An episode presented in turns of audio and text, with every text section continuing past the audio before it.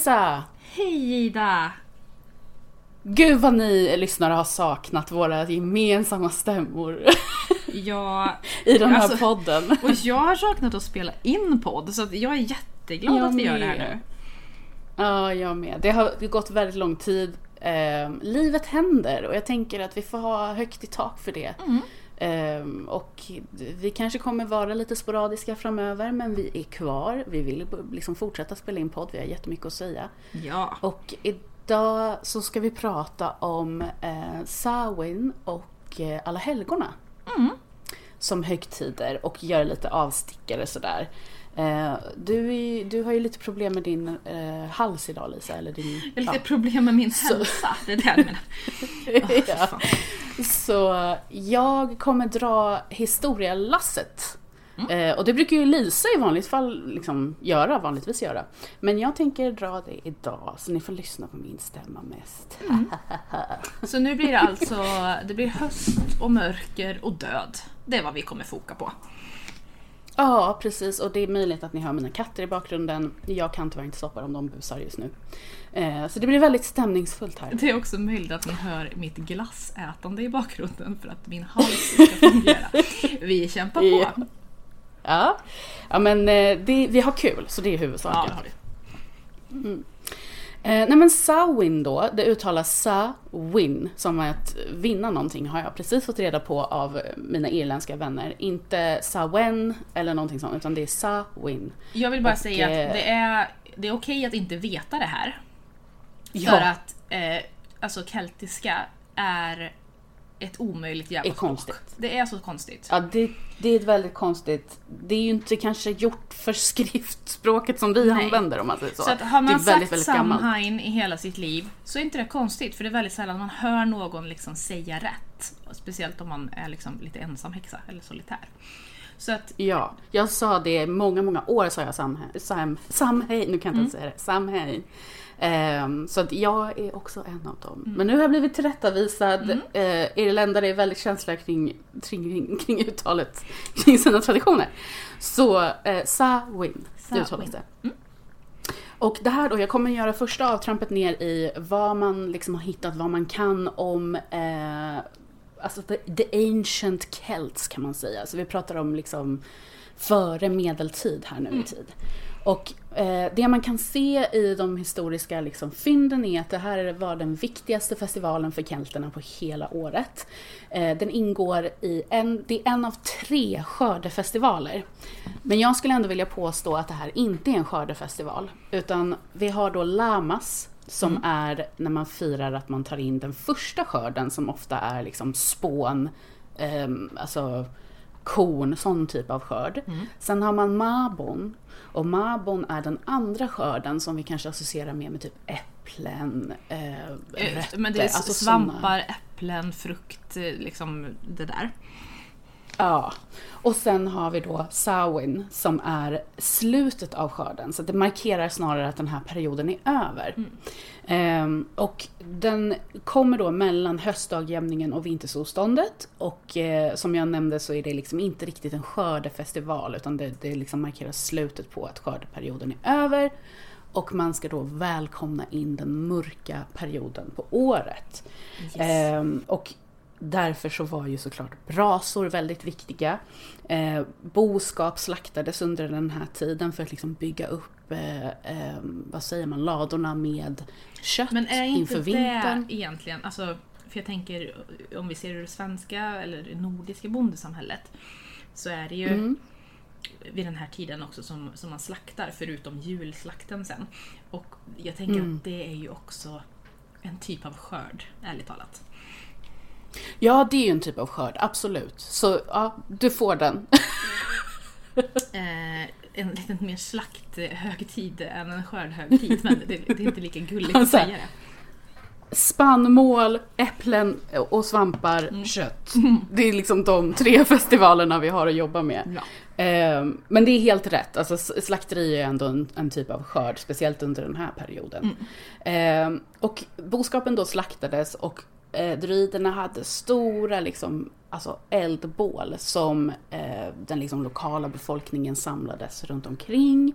Eh, så att druiderna var ju de som drev traditionen. Det var liksom deras, deras religion var liksom i centret för eh, Samhain då. Eh, och tidiga texter som man har hittat indikerar att det var en obligatorisk högtid att fira. Jaha. Det var liksom inte valfritt att vara med på Samhain. Obligatorisk närvaro. Ja men verkligen. Precis, och det var tre dagars ganska långt firande. Och eh, om man inte firade Samhain, då eh, blev man, så trodde man att man blev straffad av gudarna. Eh, så det var liksom, man, man fick en påföljd av att om du inte firar då kommer gudarna ta dig med död eller sjukdom eller vad det nu kan vara. Kan det vara så här att de också har en offertradition? Mm, Så att det är därför det är viktigt att man, alltså, and that you show up. Och en del Ja men absolut, så kan det ju absolut vara och eh, därför var det ju viktigt att vara med och liksom visa den respekten och vördnaden som gudarna behövde ha. Eh, lite så. Eh, man ser också att, alltså, om man liksom går tillbaka till det jag sa i början, att det här var den viktigaste högtiden, så ser man det även i liksom respekten i allmänhet för sina medmänniskor och för samhället som stort genom att det var inte tillåtet att begå, alltså det var det väl aldrig, men att inga brott fick begås under den här perioden. För att om du gjorde det så, så eh, fick du dödsstraff. Alltså det var verkligen eh, väldigt viktigt att upprätthålla den här liksom, stämningen och att inte göra någonting som var out of line kan man väl säga med vad man tyckte att de här värderingarna skulle, skulle vara kring den här högtiden. Så det var väldigt, väldigt viktigt att man liksom skötte sig och att man eh, var på plats, att man firade, att man visade respekt för gudarna och gjorde sitt, liksom drog sitt strå till stacken. Men du, eh, det som jag vill säga om det här med eh, dels att liksom show up, men också att eh, kriminalitet är inte ett alternativ de här dagarna. Det är ju Ja. det är som, eh, vi känner ju igen det i våran julfrid och det har ju vi pratat om i ett av våra tidigare avsnitt. Så det är verkligen en eh, sa, samma grej fast det här är mycket, mycket längre framåt i tiden då. I våran julfrid.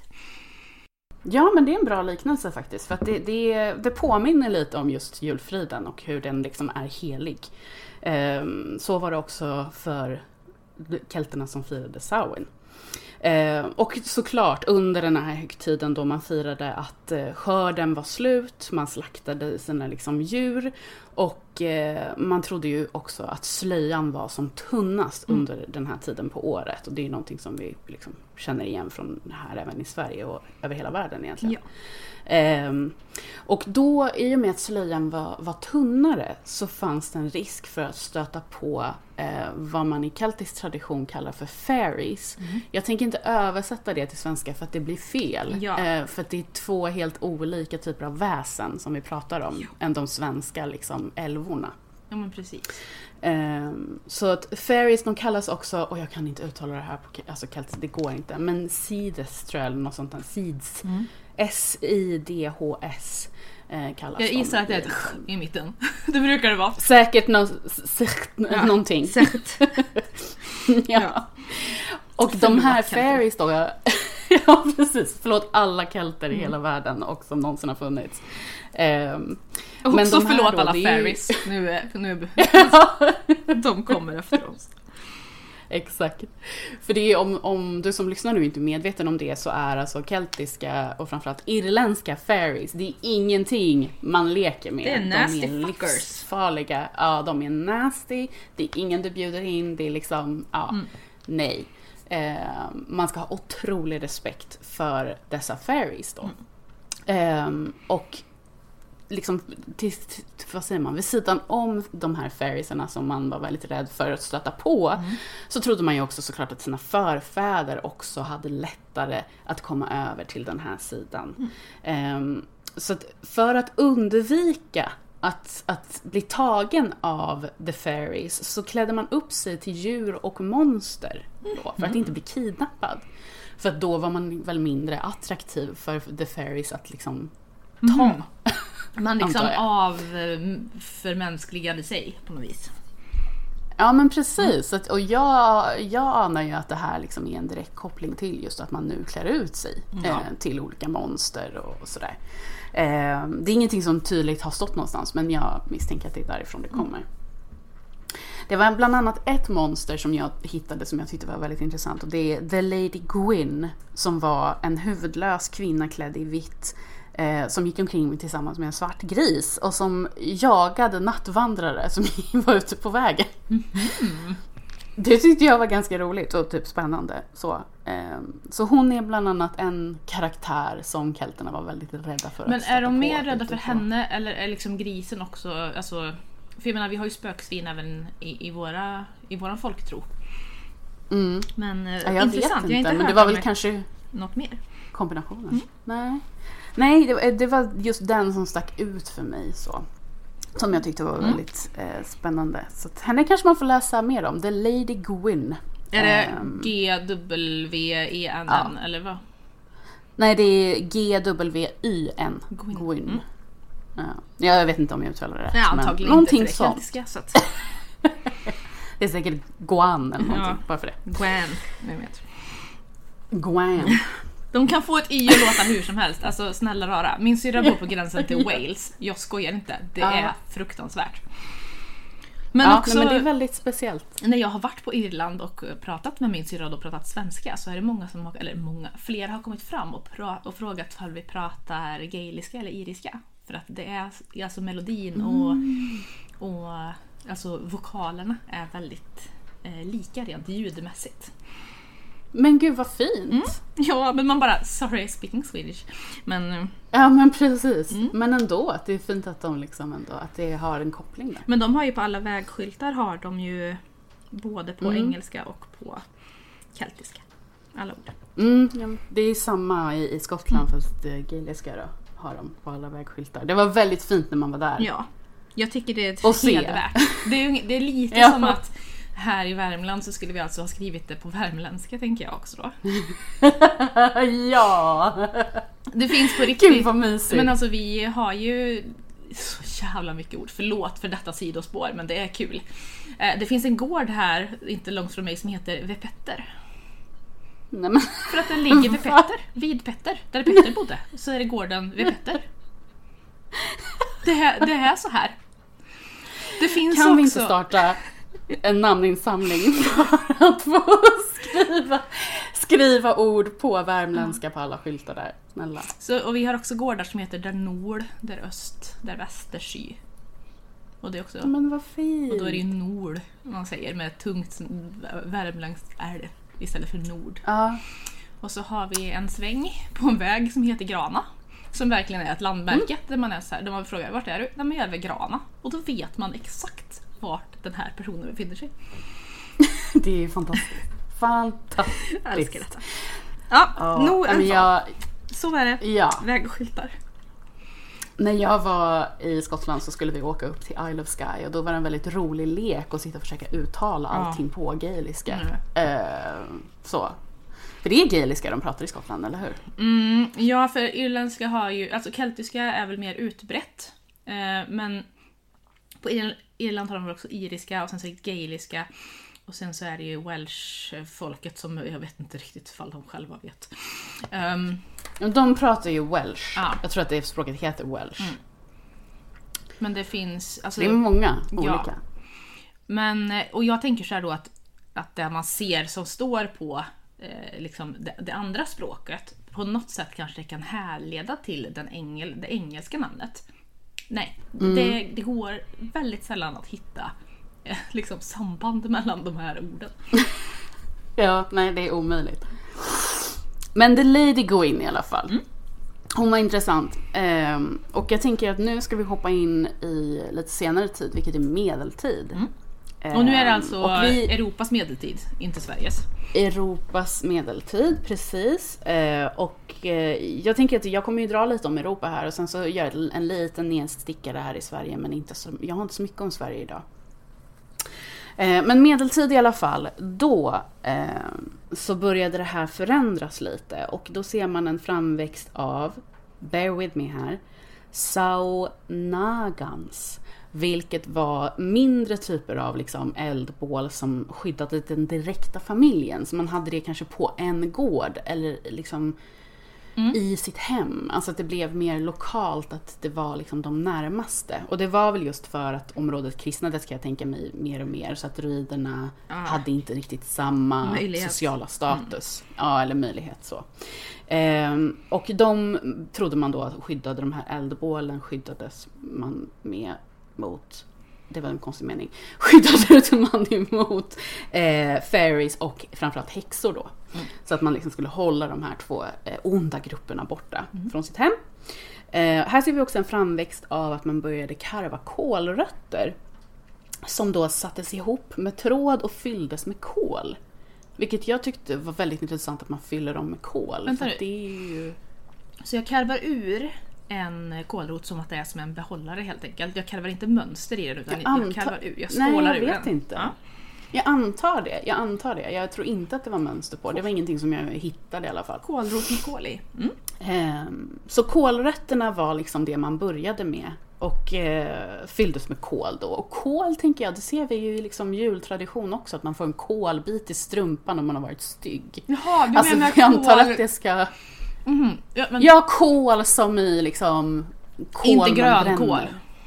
Nej, inte, inte en grönsakskål utan K-O-L, kål. Mm, grillkål. Ehm. Så jag tänker att det är ju väldigt intressant att vi hittar ju det också i liksom jultraditionen. Mm. Ja. Att du får en kolbit i strumpan eller liksom att kol på något sätt ska hålla borta ondska. Jag tänker konkret på typ häx, svart häxsalt som många gör. Eh, kan ju ofta innehålla kol som ska vara väldigt liksom renande och purifying. Ja, men alltså, kol är ju de ondska. facto bland det mest rena vi har. Att, att, Mm. Som alltså rent... Det, Det blir ju diamanter av det. Ja, men alltså kol är ju...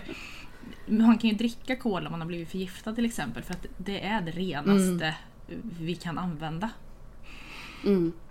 Ja men visst. Och det är ju väldigt sammandragande också Ja. effekt. Nej, men så att kol, Men jag fattar att de har tänkt att det, är, det liksom är kliniskt rent. Liksom. Men jag tänker också att det har ju en koppling, det är en vidare koppling också till elden. Det är ju en rest av eld och eld är också uppenbarligen skydd då Mm, mot, eh, mot mörka makter. Mm. Det är helt sant det med. Snygg, snygg dragning Mm. där tyckte jag. Ja, jag flikar in! Jag gillar ju sånt. Jag gillar ju sånt som är så här, åh nej men här har vi eld igen. Och så här, man ser Vi, vi länkar det, bara liksom. ihop det vi har pratat om andra gånger. Eh, men då under medeltiden så, så började det också växa fram en annan tradition. Och det är vad som kallas på engelska för the dumb supper. Alltså den dumma middagen. Väldigt krasst översatt. Jaha. Och the dumb supper innebär att ehm, man låter, man då dukar upp för måltid och låter sina förfäder äta först. Mm. Och sen äter familjen. Och det här gav familjen liksom ett tillfälle att få hänga med sina förfäder innan de då gav sig av efter middagen. Och under den här traditionen så underhöll barnen i familjen de döda genom olika lekar eller skådespel eller sång eller vad det nu kunde vara. Och de vuxna uppdaterade sina förfäder om vad som har hänt under liksom det senaste årshjulet kan man säga. Alltså det här, det här är någonting jag hade kunnat ta rakt av. Älskar det här konceptet.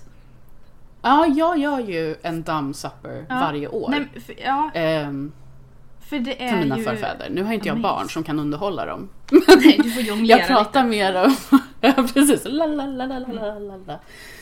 Ehm, så jag gör det och jag tycker det är någonting fler borde göra för att det är väldigt, väldigt, väldigt fint och det är ett otroligt bra sätt att visa vördnad och respekt för sina- förfäder. Att de får äta Ja, först. också liksom etablera väldigt- kontakt, tänker jag, om man inte har gjort det förut. Ja.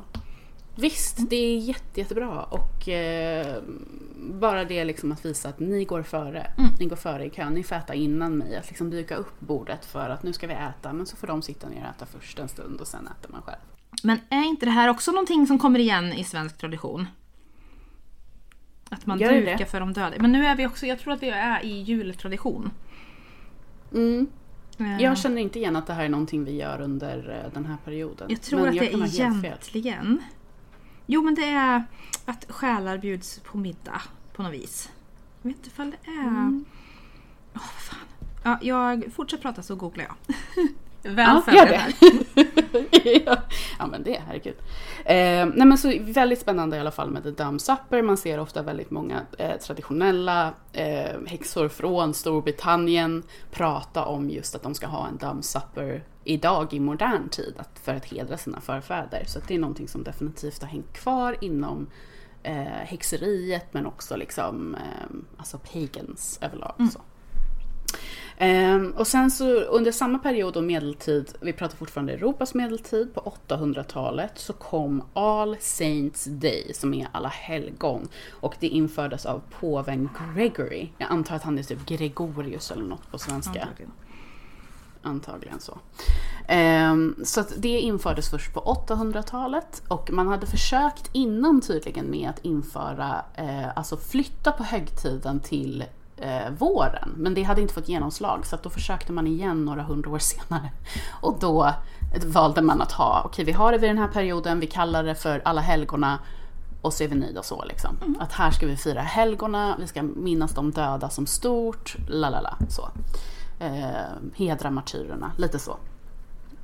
De Eh, var den- martyrerna, herregud. Ja. De här martyrerna. Eh, den 31 oktober, där har vi halloween. Eh, och halloween växte framförallt fram genom att irländska immigranter tog med sig sina liksom, traditioner till Amerika när de eh, kom dit under liksom, eh, immigrantvågen kan man säga. Så halloween har ju rötter i eh, liksom the pagan. Men the, halloween som sig är ju inte jätte, jättegammalt. Liksom. Men man ser ändå det här med att klä upp sig som monster och djur och man ser även i någonting som i Irland kallas för att mumming. Eh, alltså som verb då. Eh, att eh, man genomför mumming och då så klädde man ut sig i kostymer, man knackade på dörr och sjöng för de döda. Och som tack för att man gjorde det här så fick man kakor som betalning. Ehm, Jaha. och det ser vi också då i halloween som trick or treat till exempel. Precis. Så att det är många av de här sakerna som har liksom kokats ihop till en härlig liten gryta och som då har blivit den väldigt kommersiella högtiden halloween. Mm. Så. Och det är oftast så det liksom händer med alla sådana här högtider. Ehm, 1980 kan man säga, runt där så fick Samhain en ny vind genom Wicca. Och däremot så finns det en stor skillnad mellan hur eh, folk som utövar Wicca firar och hur druidisk tradition firar Samhain. Och eh, om man firar Wicca så firar man det nya året, då är det nytt år, det är liksom nyåret. Medan i druidisk tradition så är det fortfarande en festival till de döda. Så det är liksom den största skillnaden mellan druidisk tradition och Wicca. Wicca nytt år, druidisk tradition, fortfarande festival till de döda. Mm, Okej. Kan man säga. Jag eh, tycker ju att det är logiskt eh, och för mig känns det väldigt naturligt att eh, allt dör nu. och så Mm. även året. Ja, Um, och precis. ja, men jag... För mig faller det sig väldigt liksom naturligt och jag vet att jag pratade om det i, i det förra avsnittet som handlade just om årsläggningen som jag gör eh, ja, nu. Och Mm. Eftersom att för mig är det här liksom eh, avslutet på året. Mm. Och eh, hade jag bott någon annanstans med andra årstider till exempel, då kanske jag inte hade känt så. Men för mig är det väldigt Mm. tydligt att liksom det, det dör, allt dör nu. Mm. Och så även Ja. jag känns det som, nyopererad och jävlig. Men, eh, men det är väldigt... Jag tror för mig... Ja, förlåt, fortsätt. Nej men för mig är det... Jag ser liksom döden. Eh, mörkret är så påtagligt. Eh, naturen dör eller förbereder sig på död och vila. Och Mm. eh, ja, jag, jag, det känns som att jag är eh, på väg in i döden varje år vid den här tiden. Och sen så är det väl liksom något slags klimax där precis liksom i månadsskiftet. Jag hänger inte upp det på något liksom eh, astronomiskt eller astrologiskt eller eh, någonting annat. Utan det är verkligen bara den här känslan att nu, nu dör vi och sen går vi in i vila. Mm. Ja, men för mig så, jag, jag ser fortfarande att nyår är liksom slutet på året för mig. För att döden för mig är liksom en del av den här långa processen av året. Så själva vilan, när den inne, alltså när den kommer då, vid nyår för mig. Det är då jag går in i en ny cykel. Men jag förstår verkligen din, eh, vad ska man säga, ditt perspektiv där. Att när allting dör så dör även jag och så blir det nytt år. Då blir det ny kraft att samla liksom. Ja men precis. Eh, så att jag fattar. Så att det är, och sen så, jag tänker det här cykliska och att, att dö är ju bara att födas igen igen. Alltså så. Men för mig känns Ja, det också absolut. väldigt... Ja men jag är i en dödsperiod och sen så kanske jag har en liten efterfest på döden där men någonstans kanske ehm, ja, men i slutet av november och början på december då kliver jag in i verkligen så vinterläge. Och då Mm. blir jag då går jag verkligen in i vila. Då är jag i livmodern, då är jag ett frö. Jag är inte så aktiv. ehm, Jag... eh, Men det är så mörkt och, och mörker och vila, reflektion, eh, kanske planera lite men inte göra någonting. Mm. Och eh, då är jag någonstans i antingen eh, dödsriket eller i livmodern på något vis. I graven! I graven. ja men absolut, jag köper det. Ehm, när det kommer till alla helgons dag då, för det finns två egentligen olika högtider som vi firar i Sverige, men en som man kanske har glömt bort lite. Eh, Jag hade glömt bort den lite. Men alla helgons dag, det är ju helgonen och döden som helhet som man firar då enligt den svenska kyrkan. Ja, det är inte Och, bara den eh, alla hel- svenska utan det är ju också en Alltså det är ortodox och det är Italien och det är Polen. Alltså det är alla möjliga eh, ändå kristna religioner Mm. som ändå har någon slags knut här där, som de kan samlas runt. Ja, absolut. Så kyrkan då som helhet firar liksom döden eh, som helhet igen. och helgonen, den kallas även då för lat- på latin blir det festum omnium sanctorium. Helgon. Eh, om man vill ha en sån schneidig översättning på det. Ehm, och här i Sverige har vi firat alla helgons dag sen eh, medeltid har det ingått i, den svenska, i det svenska kyrkoåret. Eh, Men sen har vi då söndagen efter alla helgona har vi även också en dag som heter alla själars dag. Ja, den är lite Souls dålig. Day. Den är ju dålig på riktigt.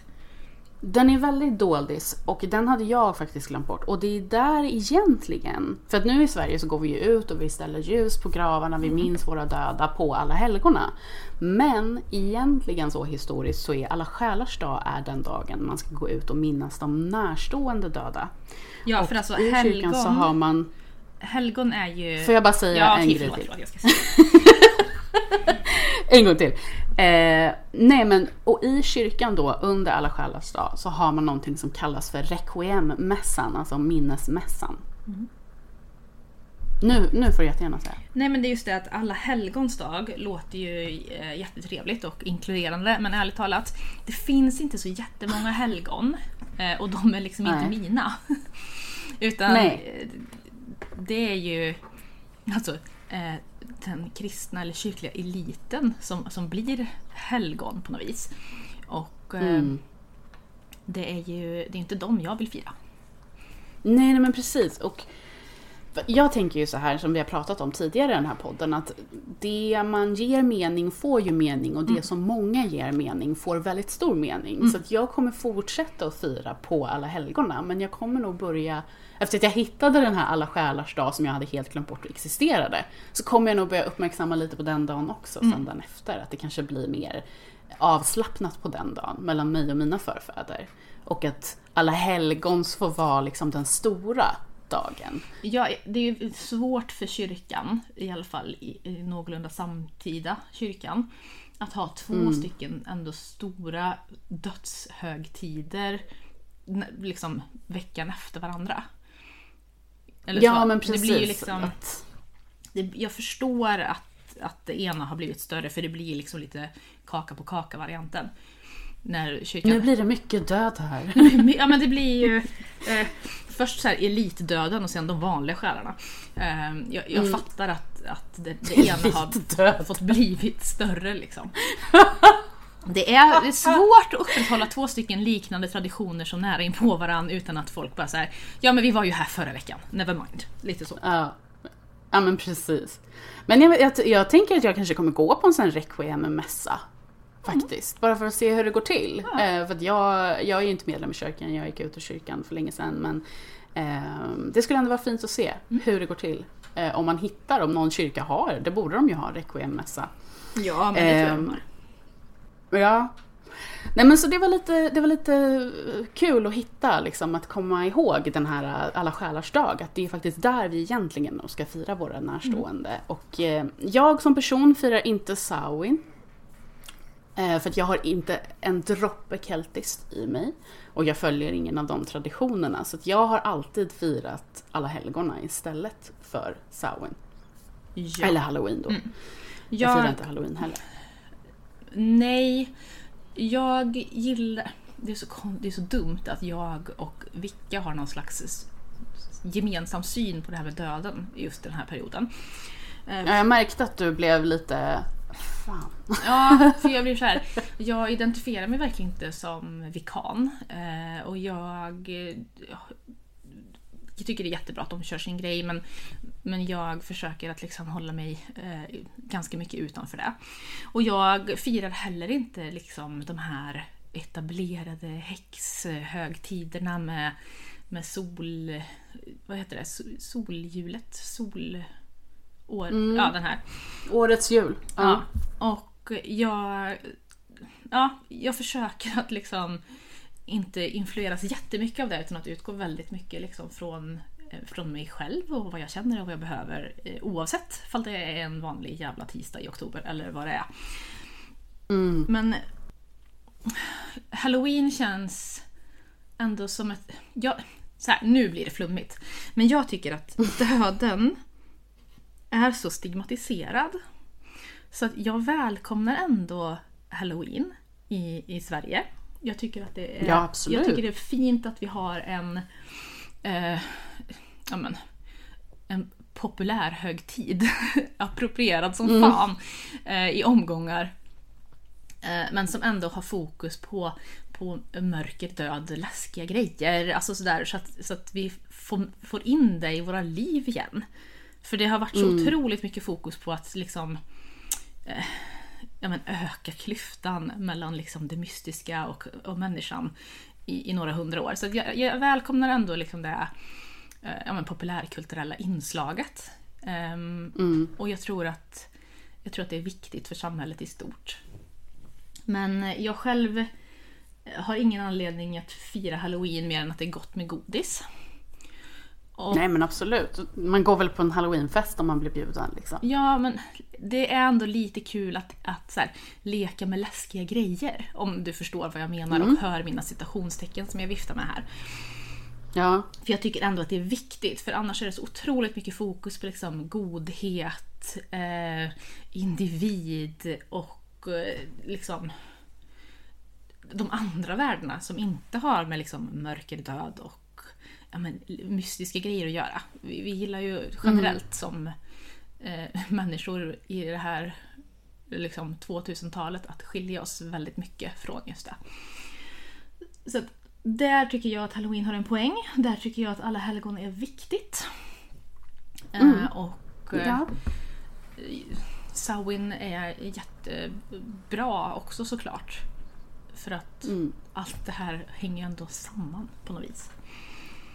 Ja men det gör ju det och det, det var lite min mening med att dra det här liksom, lite historiska perspektivet. Att särskilja termerna men ändå se på likheterna mellan dem. För att det, det finns väldigt många lik, likheter. Man kan säga att grund och botten så är det Samhain som är liksom den traditionen som har inspirerat de andra traditionerna i typ Halloween och i Alla helgona. Ja. Ehm, Sen så finns det ju många, alltså egentligen då inom alla kulturer och, och förkristna traditioner och eh, det finns en högtid för död. ja det gör det Och det finns det, det finns det i Asien och det finns det liksom i, i liksom, ja men i Mexiko har ju jätte, den, har ju, den håller ju också på, att bli- på att bli väldigt liksom approprierad. Men, eh, Mm. Men de finns ju, fast vi vet inte så mycket om dem eftersom att vi eh, gillar sånt som genererar pengar och kul grejer och skräckfilm. Liksom. Men jag hade lite mer här som Ja, jag tänkte flika prata. in. Så fort, jag, jag har glass kvar. ja, gud vad gott, jag vill också ha glass. Ehm, men ja, nej, men en annan grej som jag tänkte säga om just alla helgon och varför jag firar just alla helgon är ju för att eh, jag utövar väldigt mycket folkmagi och vi måste komma ihåg att i folkmagi så finns det extremt mycket kristna influenser. Och Ja. det, så är det bara. Eh, så det har ingenting att göra med att, eh, alltså det blir inget konstigt i mitt huvud att jag firar en kristen högtid över en liksom pagan högtid. För att jag är inte, vad säger man på svenska, pagan? Hednisk. Hednisk, Eller förkristen. hedning. Liksom. Mm. Ja, precis. Eh, sen så har ju jag liksom börjat kolla lite mer på det hedniska. Jag har börjat snegla lite mer dit, kan jag dela med er som lyssnar. Eh, under ganska lång period. För att jag under tonåren eh, såg mig själv som hedning. Så vi får se, det kanske förändras i poddavsnitt framöver. Ni får följa min resa här. Eh, men hur som helst, det sista jag hade att säga om lite så här historiskt nedslag är just här i Sverige om vikingatiden. Och det man skulle kunna se här är att vi går in i Hels period om man ska liksom associera det till en av Det vill säga eh, döden. Graven. Döden. Exakt. What I'm saying. Mm. Precis. Vi går in i hel nu, det är hels årstid. Och eh, man, har, man kan se likheter mellan det vi i Sverige firar som höstblot till det här i Samhain, att man liksom slaktar sina djur kring Samhain. Eh, Men höstblotet i Sverige skedde dock under typ slutet av september, tror man. Så det är fortfarande lite olika tider som man gör det på. Men det är ändå en markering där att nu, nu går vi in i, i, i liksom vinter och vila och död. Och jag tänker att det igen har att göra med klimat. Att om vi hade haft kanske klimatet man har i Storbritannien och Irland så hade det kanske senare lagts hos oss också. Men vi får ju det kallare mycket snabbare här. Eh, Så det var det sista jag tänkte säga just om det här historiska nedslaget och reda ut alla de här termerna. Så att, ja, gör, vad det, gör med det vad, vad ni vill. Liksom. Men eh, jag tyckte ändå att det var kul att få läsa på lite och själv få reda ut liksom, vad är egentligen Samhain? Vad firar man inom Wicca? Ja, och- vad är Halloween? Som sagt, de är Vad ju är liksom alla helgon? Så att, ja, det, är ju, det är ju skönt att faktiskt reda ut och, och hitta vilken tråd som går till vad. Mm. Ja men absolut. Och jag, jag kan nu bekräfta att det här med att duka för de döda. eh, Mm. Det, är, det är en jultradition för oss. Det, det, jag tror det finns vid alla Mm. helgon också genom kyrkan. Men, men det är en, eh, enligt folktro och där, så har det med, det är julnatten såklart. Mm, Den här. såklart. För där vi tycker att det, det är som mest spöken och andar eh, och övernaturligt i farten. Ja. Och jag tror att det är det här som i förlängningen är att man också bjuder eh, tomten på gröt och så. Att maten ska stå framme på natten. Ja, ja Mm. men precis. Jag, för, jag läste det om att just det här med att, att göra en sån dumb supper. Mm.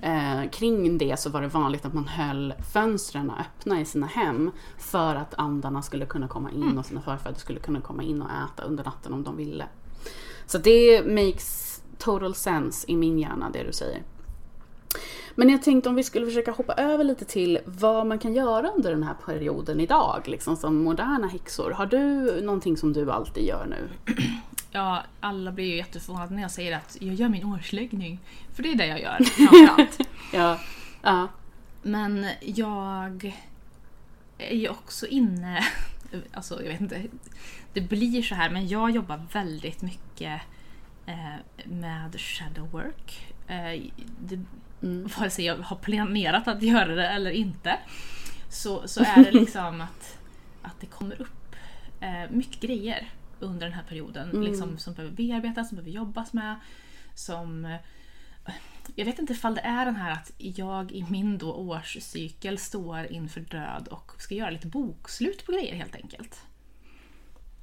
Och att det liksom därmed kommer upp sådana här saker. Att jag i princip eh, skulle kunna vara i, i judgment i, i tarotleken om man säger att det är för den här perioden just nu.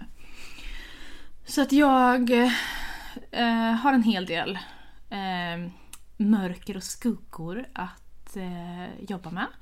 Jag bjuder också in det eh, automatiskt egentligen under den här perioden eftersom att det är ett sånt tema för mig. Jag, eh, förra året så gjorde jag en en ceremoni där jag kallade in döden eh, och bad om hjälp. Och fick visserligen hjälp i princip på dagen sex månader senare, vilket är fantastiskt. Och eh, förutom, alltså så, så det är liksom mycket mörker, eh, död, avslut. Jag, jag, jag, jag låter det, jag, mys, jag myser lite med, med att liksom gå mot död. Det låter ju jätteintressant och väldigt passande. Ja! Och eh, jag tycker inte att man ska vara så rädd. Jag tycker inte att man ska vara så trång och smal i sitt sinne att man vägrar gå till en kyrkogård av ren princip. För jag tycker mm. att det är väldigt, för mig är det jätteviktigt att gå ett varv på kyrkogården under alla helgon, för det har jag gjort varje alla helgon i princip i hela mitt liv. Men inte kanske så jättemycket för um, helgonens skull, utan våra, min familjetradition var ju att gå på kyrkogården, äta kexchoklad liksom, mm. ja, läsa namn, kolla hur fint det är, ändå liksom vara en del av, av sammanhanget. Eh, jag tycker det är fint. Ja, alltså så här, var inte en sån person att nej men jag eh, jobbar inte med kristna traditioner så jag tänker inte gå på kyrkogården. Jag tycker absolut att du ska gå på kyrkogården för där är det aktivitet. Ja. Där har du massor med döingar att hänga med om du vill. Och du har också jättemycket spännande folktro du kan jobba med. Du kan blåsa genom nyckelhålet på kyrkporten och det finns liksom ganska mycket du kan jobba med om du bara läser på lite innan. Mm, absolut, jag håller med. Mm. Tänd jag ett ljus. håller med. Tänd ett ljus och låt det Så att det är väl ungefär vad jag gör. Eh, och eh, jag vet att du också liksom kan tänk, liksom, tända ljus, ändå vara i närheten av kyrka eller på kyrkogård. Finns, vad gör du? Mm. Jag gör ju, alltså det här är ju min liksom, största grej på hela året som händer mm. nu. Eh, så det här är ju, det jag har mycket aktivitet. Men jag har lite förslag på vad man kan göra så tänker jag att jag förklarar vilka av de här jag gör. En bra grej att göra just nu det är att skapa en så kallad scrying mirror. Mm. Och scrying mirror det är ju för att kunna sia i en spegel, en, en svart spegel kan man säga. Eh, det finns guider online på hur du ska göra det, jag tänker inte förklara hur. Men eh, det, är en väldigt bra, det är ett väldigt bra verktyg att använda för att prata med själar och under den här perioden så är det väldigt bra att fylla din liksom, spegel med den energin kan man säga. Får jag, får jag inflika om scrying? Ja, absolut. Eh, man kan ju scrya, i, i, inte bara i speglar utan på många andra sätt också. Mm. Um, men jag förstår varför du har valt just, liksom spegel. Men uh, du kan scrya i en kristallkula. Ett väldigt klassiskt mm. krigsattribut ändå. Du kan scrya i vatten. Alltså du, antingen i skål och så har du en vattenspegel som du jobbar med. Eller liksom om du faktiskt sitter vid ett eh, faktiskt vattendrag eller liknande. Självklart också i eld det är väl de som jag skulle rekommendera just för den här säsongen. Men eh, eh, spegel, också väldigt spännande. Också väldigt bra grej att ha på sitt altare. Eh, rent generellt liksom. Ja, ja men absolut, det är det. Um, så att ja, nej men alltså SIA överlag är en väldigt bra period att göra just nu och lite som du är inne på med din årsläggning att SIA nu är liksom topp grej att göra. Speciellt om du har någon större fråga eller någonting du går och tänker på eller om du vill göra Lisas årsläggning som jag tycker att hon kanske får dela på våran Instagram så att ni kan ta del av den. Jag vet att du har delat den på ditt privata eller liksom på ditt Ja, men jag tror jag har men... lagt upp den på Oväsens konto också och jag har fått många frågor om det och jag är jätteglad för det. Så jag... Ja men det har du ju, ditt senaste avsnitt handlade ju om det mm. för fan. Så att jag... Ja, eh, skojar bara. Nej men gud, du. Det är okej. Jag visste ju det. Jag vet att du vet det, det är lugnt. Nej, och jag har också fått alltså, så många som har frågat och de har varit så här om jag gör det här kan du liksom vara lite support då? Jag bara ja, självklart. Så att mm. jättekul om ni sprider det här och om ni liksom ändå sänker nivån och kraven på er själva att en årsläggning måste vara jätteomfattande med halva kortleken utan att det, det går jättebra att jobba med det så här. Mm. Mm. Ja men absolut.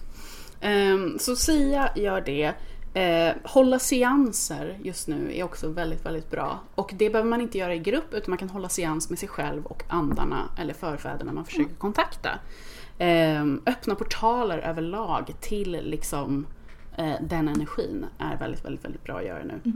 Eh, och framförallt då, det jag gör absolut mest, det är att jobba med dödsenergi och eh, att göra talismaner som är liksom, vad ska man säga, laddade med dödsenergi. Det kan vara att du gör någonting i lera, i så här lufttorkande lera, du behöver inte ens baka leran. Mm.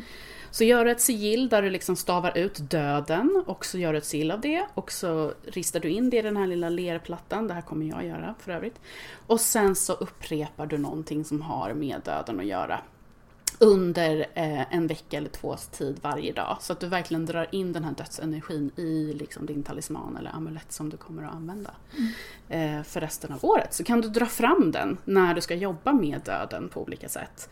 Eh, annat som är bra att jobba med nu det är förändringar överlag som du var inne på. Att liksom jobba på att få förändring i livet, att börja om, att acceptera och gå vidare. Det är ett väldigt tydligt skifte nu så att det, det kan vara Mm. Alltså det, om man ska säga en tröskel, eller som jag väljer att använda ordet, säger jag det här ordet i varje podd? Portal! Ja. Jag sa det först nu så det är lugnt. Bra. Ja ja men precis. Och sen så kan man även, det är jättebra just nu att jobba med alltså, förvisningsritualer, alltså banishing, att, att få bort saker, förvisa saker från sitt liv.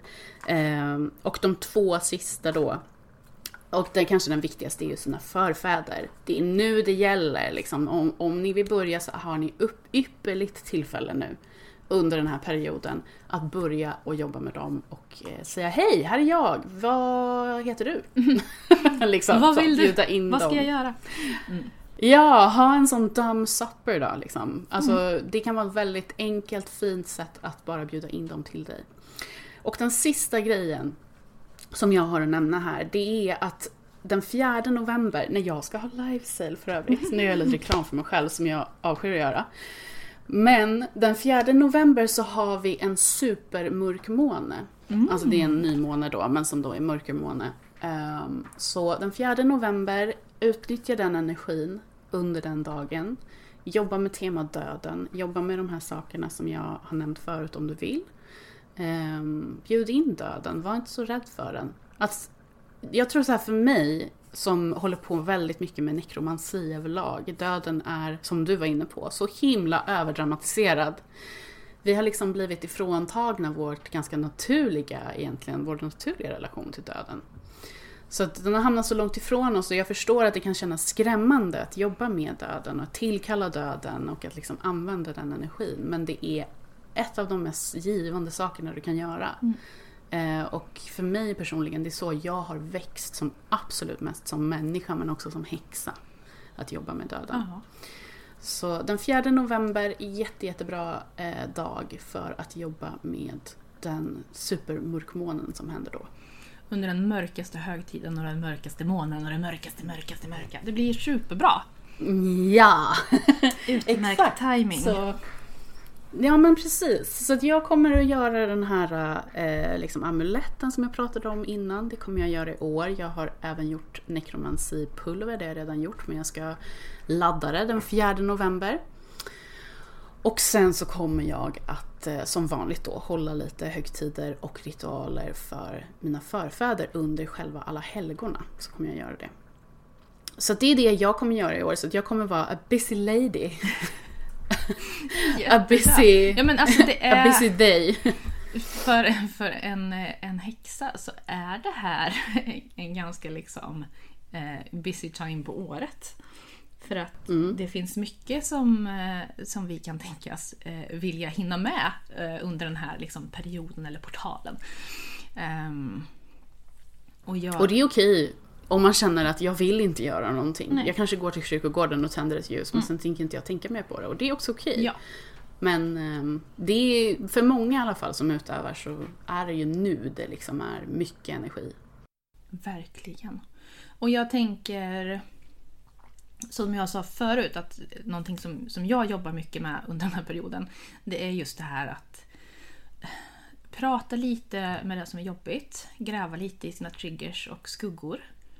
Eh, och på, på den här mörkermålen till exempel, det är ju ett väldigt bra tillfälle att, att släppa och säga hejdå till sådana saker.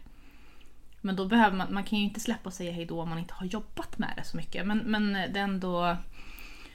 Ja, det är en bra tid att, att börja läka sen eftersom att vi går in i döden eh, och mörkret och livmodern och då kan vi ha släppt lite skräp innan det. Liksom. Och det, jag tror, det är jätteviktigt för mig att jobba med sånt under den här perioden så att jag kan ehm, ja, men, bli, vara ett lite bättre frö.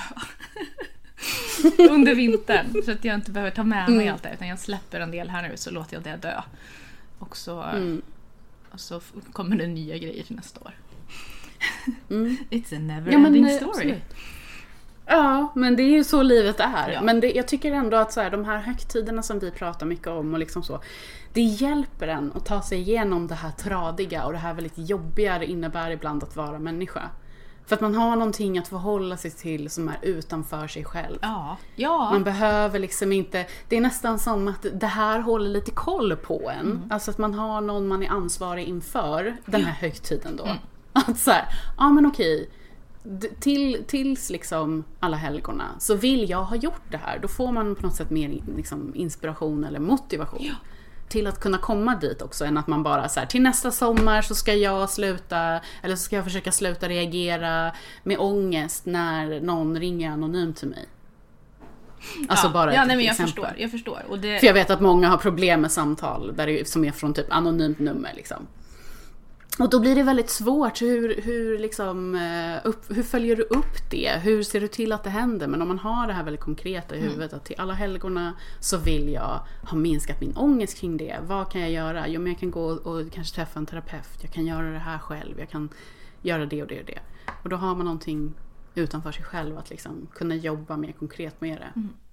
Jag tror också att det här är en- period på året som eh, många helt vanliga människor också påverkas av energierna, av krafterna, av tankarna som ändå, Absolut. som ändå cirkulerar. Så att även de liksom mest eh, rationella, naturvetenskapliga personerna eh, kan vara väldigt nyfikna om man säger att Nej, men jag ska göra en årsläggning. Eh, de, de kan bli såhär, jaha, varför? Och så, så, för att det finns liksom en, en, en alternativ medvetenhet som ändå... Det är som att vi alla går in i ett litet så här mörkermoln och eh, vissa av oss är mer förberedda och mer mottagliga för detta. Och de som inte fattar påverkas ändå men, men fattar inte riktigt vad det är som händer, vad det är de känner, tror jag. Jo men absolut, och jag tror att du är inne på någonting väldigt så här, eh, intressant där. Som vi var inne på lite innan också. Det är just det här att ju fler som tror på någonting desto mer- energi skapas det på något Ja. sätt. Så att den här stämningen som man pratar om som finns på en kyrkogård under alla helgorna. Det är ju energi, det är den energin du vill utnyttja. Alla är inne i det här mörkermolnet. Molnet. Alla är mer mottagliga för det här ockulta, för det metafysiska. Och den energin, den intensifieras ju jättemycket ju fler som tror på det. Ja, Och ju fler som är i den här stämningen. Så att jag tror absolut att det är, det är någonting som händer nu. ehm, Ja, men bland vi alla påverkas människor. ju ändå av den här tiden, högtiden, säsong. Det Mm. är oavsett fall vi är eh, svennebanan-personer som eh, har en alla helgon-tradition med oss i bagaget. Eller fall vi är någon annanstans på jorden. Men det, ändå, det finns liksom ett tema över den här eh, om en veckan eller eh, lite längre perioden. Mm. Där det blir, det blir påtagligt. Det blir det. Eh, Jag älskar ju den här perioden. Det här är min favorittid på hela året. Jag med. Eh, Det är jag skitjobbigt och vidrigt. Med så mycket... jag tycker ju inte det. Nej men ja, du kanske inte har ri- riktigt lika mycket eh, skuggskit som kommer ikapp dig vid den här tiden. Eh, Jag kan säga så här. Jag har skuggskit hela tiden. Så det här är liksom inte annorlunda för mig än alla andra. Alltså Nej. som vi har pratat om att jag är en väldigt så här, ångestfylld person. Du är en person som är mer så här. Eh, nej men nu gör vi istället. Du fastnar inte så mycket i din ångest. fattar men jag du tror att jag kanske för fick dig- 10 i svärd? Ja. Aldrig, jag drar aldrig svärdkort. Och så efter att jag hade liksom brutit ihop och haft en sån otrolig liksom skuggsmocka några timmar senare så jag bara, vad är det jag behöver jobba med här? Alltså vad har jag? Och liksom, ge mig energierna. Och de bara, tio svärd! Jag bara, okej, eh, thanks for nothing. Det visste jag ju redan. Ja, precis. Ja. Dra något gammalt över Ja, dig. Jävla tarotkortslek. Ja, jag får aldrig svärd. Liksom. Och den bara så här, vi vet att Nej. du har haft det lite jobbigt den här stunden så vi skickar dig tio svärd så vet du vad du ska undvika. Ja, Exakt. Ja, nej, men så jag tror för mig så är det liksom, jag är inne i den här energin ehm, hela tiden nästan. Ehm, och när den nu kommer så är det som att alla andra hakar på min energi som jag är inne i. Och då blir jag väldigt glad för att det är som att då eh, känner jag mig väldigt, väldigt hemma. Så att för mig är inte den här perioden jobbig. Jag känner inte att det är någonting extra jag behöver möta utan det är snarare, snarare ett verktyg för mig att kunna släppa lite då, som du säger, det som jag har gått och tänkt på under det senaste året. Ehm, och sen framförallt att jag får jobba med det jag tycker är absolut mest givande och roliga.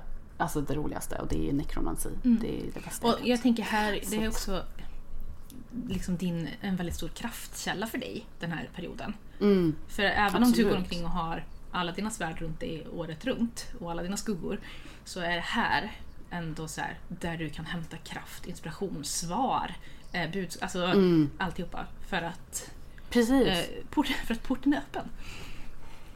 Exakt! Nej, men det, är, det är en jättebra sammanfattning. Det är precis så det är. Mm.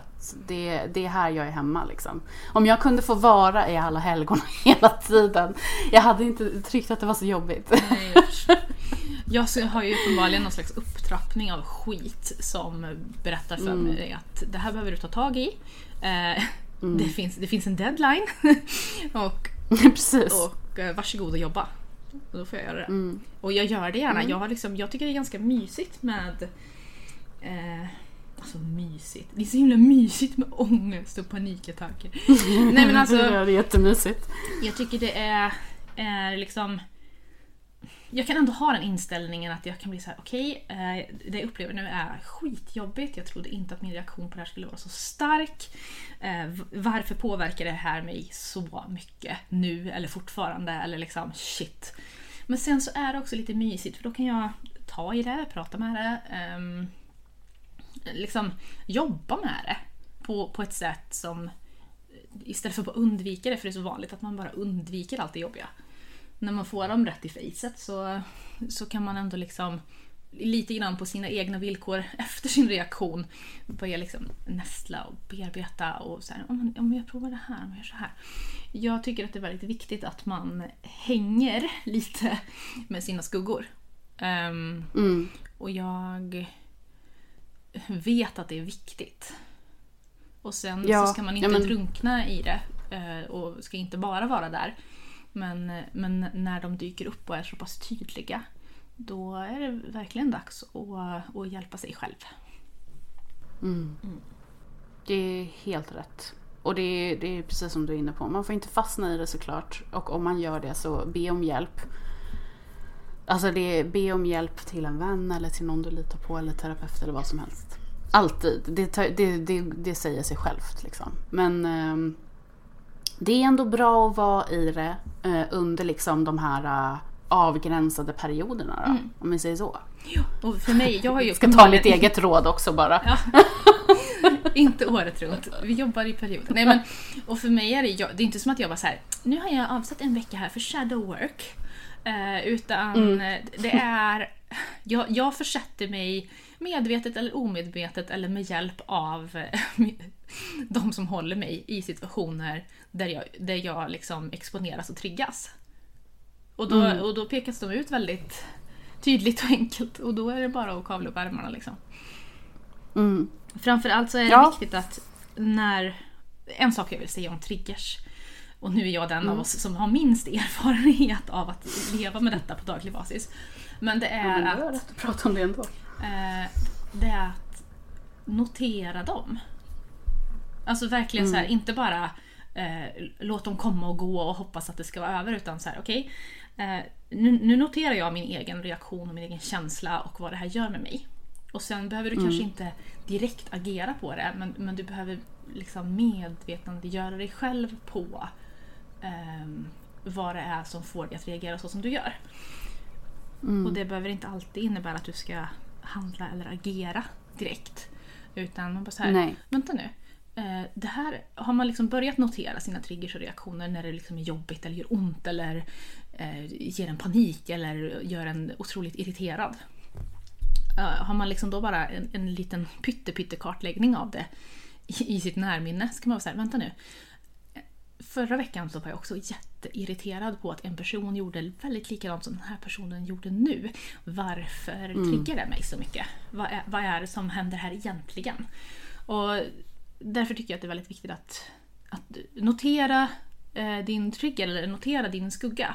Så att, så att du kan pussla ihop det här eh, på ett rimligt sätt sen. Men jag tänker att någon gång ska vi ha ett eh, avsnitt om skuggor. Mm, Och, absolut. Det är väl en jättebra idé. ja, jag, eh, jag gillar dem ju oftast, även om de är skitjobbiga. Jag vet att... Ja, nej men de är ju nödvändigt ont på något sätt. Ja, för jag tänker man kan inte gå omkring hela livet och bara la la la la la la la och ignore. Eller undvika att ta tag i saker som känns jobbigt i själen. Det kan kan man, ja. men det blir inget bra. Nej, för jag tänker bara att du får med dig den läxan till, till nästa omgång. Så det spelar inte liksom, du har bara slösat mm. ditt liv. men, Exakt. Ja, för jag tycker det är viktigt att prata om det bland alla de här eh, love and light-influenserna där ingenting är jobbigt. Allt är bara ljus och kärlek. Man bara, fast vet du vad, jag kände varken ljus eller kärlek när jag bröt ihop i måndags. Liksom. Nej. Exakt. Det, och så är det ju. Och det, det, jag tror att det är därför också jag tycker om den här årstiden så himla mycket. eh, Och den här högtiden så mycket. För att det är raka motsatsen Mm. till Love and the Light. Nej, här har vi plågeri Eh. och mörker. Tortyr! ja! Lite tortyr får man väl ändå räkna med. Det är ju det är livet. Ja, det är livet. Vilken, vilket bra avslut det blev här. Mm. Eh, tyckte jag. Tortyr och mörker. Bra tema. Ja, precis. Exakt. Nej men eh, försök att ha lite mysigt också. Mysa med dina förfäder, mysa med, di- med, ditt crew nu Mm. och med dina andar och karva lite pumpor eller kålrötter, fyll dem med kål, laga god mat. Bjud in dina förfäder till att äta den maten också. Ja. De kommer bli så himla himla glada. Och det innebär att vi automatiskt då rekommenderar dig att eh, lyssna på avsnittet om förfäder och rötter. Yes. Eh, Du kan också bara snabbspola tillbaks till förra avsnittet om årsläggningen. Det är väldigt kort, det hinner du med. Och Mm. sen tror jag inte vi har så mycket mer på temat liksom rätt upp sådär. Det är väl Nej. om man vill liksom kanske ta hjälp av något särskilt element. Eh, Vi har pratat mycket om Ja, eller blodmagi. eller blodmagi. Vi har pratat mycket om eld i det här avsnittet. Eh, Mm. Som skydd mot Mm. eh, onda makter och som, eh, som liksom ren ja, rensning egentligen. Då. Mm. Eh, så att det finns, Visst. ni kan kolla tillbaks lite i arkivet eftersom att ingen vet när vi kommer tillbaka med ett nytt avsnitt heller. Men eh, det avsnittet Jo men hoppas jag att snart jag kan kommer vi prata. nog tillbaka. Ja. Jag ska Mm. läka min, min hals och min mun. Och jaga lite Mm. skuggor. Sen kanske vi kan Ja. Ses på andra sidan. Om en månad kanske, om vi satsar på det, Mm. så blir det bara en överraskning om vi kommer tillbaka tidigare. Mm. Det blir bra. Mm. Då blir det väl skuggor eller nekromansi kanske vi kan prata mer om. om Jag kommer ju vara i döden. Så att. Ja. ja, men det blir bra. Kan vi animera dig? ja. Okej hörni, tack så hemskt mycket för att ni lyssnade och för att ni har tålamod med Sveriges mest sporadiska podd just nu. That's us. Hej då hörni. Ta hand om er. Hej då!